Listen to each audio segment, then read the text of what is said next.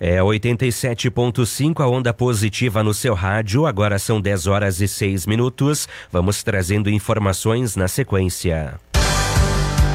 A partir de agora, na onda positiva FM, entrevista do dia. Iniciando nosso espaço entrevista nesta sexta-feira, 17 de setembro, hoje vamos falar sobre a imunização contra a Covid-19 aqui no município de Itapiranga, porque nesta sexta-feira inicia o cronograma de vacinação para os adolescentes e também a aplicação da terceira dose para os idosos. E para falar sobre esse assunto, nós convidamos e estamos recebendo aqui no estúdio nesta manhã a enfermeira Jaqueline Hermes, ela que vem participar conosco e trazer informações sobre este assunto. Inicialmente, Jaqueline, é um prazer recebê-la aqui na Onda Positiva. Como vai funcionar esse cronograma a partir de hoje? Bom dia, com certeza é um prazer estar retornando novamente aos microfones da Rádio Onda Positiva para estar tá levando informação para nossa população. Então a gente está uh, iniciando no dia de hoje um grupo prioritário que está muito aguardado nos últimos tempos, né? Desde o dia 1 de setembro foi anunciado que seria possível estar iniciando a vacinação para jovens de 12 a 17 anos para os municípios que já tivessem essa vacina da Pfizer disponível. Itapiranga não tinha no seu estoque essa vacina e por isso tivemos que esperar o recebimento de mais. No entanto, na tarde de ontem fomos pegos de surpresa, assim como toda a comunidade, né, nível nacional, na verdade, quando o Ministério da Saúde se pronunciou referente ao cancelamento da vacinação para os jovens, né? Então, na tarde de ontem, posterior a este pronunciamento, existiu uma reunião com o Conselho Nacional de Secretários e o Conselho Nacional de Secretarias Municipais de Saúde, onde se reuniram a equipe técnica, né?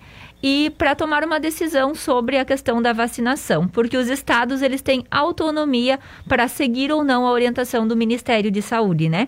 Então ficou acordado com essas com essas entidades, então, que seria mantida a vacinação nos estados, né? Então, até o, ontem à noite, 13 estados ter, tinham se manifestado referente à continuidade da vacinação dos seus jovens. E Santa Catarina também optou por essa decisão. Desta forma, a gente dará sequência à nossa vacinação programada para a tarde de hoje, entendendo que a vacina da Pfizer, ela foi aprovada, foi liberada pela Anvisa, foram feitos vários testes e ela foi tida como uma vacina segura para este grupo prioritário dos adolescentes, sendo ela somente, justamente por ter passado por todos esses testes, aprovada até esse momento. Então a gente vai dar sequência sim nessa vacinação, entendendo a importância dela para o nosso município. E Jaqueline, quais, quais públicos então vão receber a vacina hoje? a gente recebeu uma pequena dose, uma pequena quantidade de doses, né? Sendo ela que ela deve ser dividida entre terceira dose para os idosos acima de 85 anos e primeira dose para os adolescentes. Então, na tarde de hoje, a gente vai dar início à terceira dose para esses idosos acima de 85 anos que já fizeram seis meses, já completaram seis meses da sua segunda dose e início aos jovens de 17 anos. Então, a gente não recebeu vacina suficiente para todo o grupo da faixa etária dos 17 anos. Chamamos os mais velhos, respeitando a ordem decrescente de idade. Essas listas foram divulgadas com as agentes de saúde e elas estão nos auxiliando nesse chamado. A gente vai receber na tarde de hoje, já tivemos a confirmação de novas doses e na semana seguinte estaremos dando continuidade. Então, priorizando em, aí na segunda-feira todos os adolescentes de 12 a 17 inicialmente com comorbidade, então diabéticos, jovens transplantados com deficiências permanentes, uh, doenças cardíacas, esses vão ser feitos de 12 a 17 anos. E também, de acordo com o número de doses que recebermos, vamos mudando sequência por faixa etária, encerrando os de 17 e assim chamando novos grupos 16, 15 gradativamente, conforme a quantidade de doses que recebermos. Também é importante colocar para vocês que a gente vai estar recebendo a vacina da Fiocruz AstraZeneca para a segunda dose, que a gente teve falta nessa semana. Então a gente vai estar recebendo, estamos aguardando o envio dessa nota para que diga a quantidade correta e provavelmente ainda no final de semana estaremos divulgando nos meios né, de comunicação e também com o auxílio das agentes de saúde o cronograma para a próxima semana, que tomara que seja intenso, que a gente seja contemplado com muitas doses e possa dar sequência dentro do prazo ou até antecipando o prazo, como a gente havia uh, fazendo nos últimos dias. Certo. E Jaqueline, como que estão os números da vacinação aqui no nosso município? A gente está bem contente com a vacinação. O pessoal está retornando para a segunda dose, então a gente tem números expressivos de retorno, poucos faltantes. Até fizemos o apelo para você que tem sua segunda dose atrasada, que venha estar procurando para colocar ela em dia. Mas de forma geral, os números são positivos, o pessoal tem procurado sim. A gente já aplicou no município, o, conforme o boletim semanal, que é sempre publicado na sexta ou no sábado. Então, o último boletim foi feito em 10 do 9.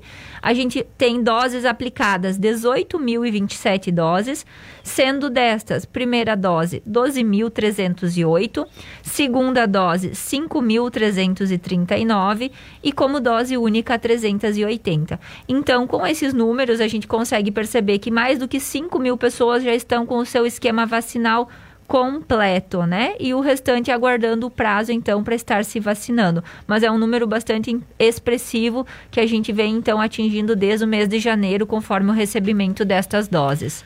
Enfermeira Jaqueline, nos últimos dias, nas últimas semanas, praticamente, nós tivemos uma melhora considerável também nos números da pandemia. Inclusive, o município chegou a zerar o número de casos ativos. A enfermeira acredita que esse avanço positivo aí está diretamente ligado também com o avanço da imunização, Jaqueline? Com certeza, né? A gente sabe que temos municípios vizinhos que ainda estão batalhando para diminuir os seus casos e manter eles dentro do próximo do zero, né? Que tem alguns municípios que estão com um número mais elevado e Itapiranga tem se mantido nos últimos 15 dias com números pequenos e muitos dias até zerados, né? Sendo que no dia de hoje a gente está com somente um caso ativo e então, com certeza, isso tem uma relação muito significativa com a vacinação, né? Com esse avanço que a gente teve ali na vacinação no mês de julho, quando a gente foi contemplado com as doses extras, né? Então, agora já é um reflexo dessa imunidade garantida por esse pessoal, esse grande grupo que foi vacinado no final de julho. Mas vale a gente reforçar para a população que a imunidade completa ela se adquire a partir do segundo, da segunda dose do esquema vacinal completo, né? Então, a importância da segunda dose ela deve ser lembrada sempre. E também aqueles cuidados básicos, né? Do uso de máscara, do álcool gel e ainda desse distanciamento que a gente espera que termine logo. É, e apesar disso, ainda a gente sabe que tem pessoas que, mesmo assim, com todas essas informações, ainda estão recusando a vacina, né? Qual que é a orientação para essas pessoas? A gente não pode, né? A gente tem que lembrar que todo ser humano uhum. ele tem uh, perante a Constituição o direito de ir e vir, né? Então a gente não pode de forma alguma obrigar e nem é essa a nossa intenção, né? Enquanto servidores da saúde. O que a gente pode é justamente se colocar à disposição dessas pessoas que ainda tenham alguma dúvida sobre a vacina. A gente não é sabedor de todo o conhecimento, né? Mas o que a gente puder estar orientando, esclarecendo e talvez vindo a, a mudar a opinião opinião dessa pessoa, a gente se coloca à disposição, toda a nossa equipe de saúde, e lembrar que é um ato não só de cuidado comigo, mas é um ato de cuidado com o outro, com o coletivo. Quando eu uh, tenho o meu direito de dizer não à vacina, eu também posso estar ferindo o direito do outro, porque como é uma questão de saúde pública, né, não é uma decisão somente minha, eu tenho que sim pensar na comunidade, na minha família. Se eu sou um jovem, não tenho riscos de saúde e opto por não fazer, mas eu tenho um pai, eu tenho uma mãe, eu tenho um idoso que eu vou estar convivendo e que eu posso sim estar levando o vírus para ele e talvez ele está evoluindo para uma forma mais grave. Então eu acho que é uh, a questão mesmo da gente pensar em nós, mas também pensar no outro, né? Se não fosse ter uma, uma segurança, as vacinas não seriam liberadas por esses órgãos fiscalizadores, né? Então a gente sabe que tem sim uma segurança, assim como a gente sabe e recebeu vários relatos de alguns efeitos adversos que normalmente são esses que fazem com que as pessoas tenham um pouquinho de resistência de estar fazendo, né? No entanto, esses efeitos são passageiros, né? Eles são torno de 24, 48 horas até 72 e a partir disso a pessoa já começa, o seu organismo já começa a combater essa, é, esse vírus no corpo, né? Então a gente não teve no município nenhum relato de alguma advertência fora do esperado. Então, isso nos tranquiliza em estar tá levando essa informação para a comunidade e pedindo para que você que está nos ouvindo, que ainda não fez a sua vacina, ainda tenha um tempinho de repensar. A gente fez uma solicitação para a Regional de Saúde para na próxima semana estar nos enviando mais algumas doses para que a gente possa estar vacinando pessoas acima de 18 anos que tenham interesse. Então, se você nos ouve e pode ter mudado de ideia, uh, a gente vai ter essas doses disponíveis ainda na semana que vem. Porque essas que vêm para idosos de terceira dose para os adolescentes a gente não pode estar utilizando.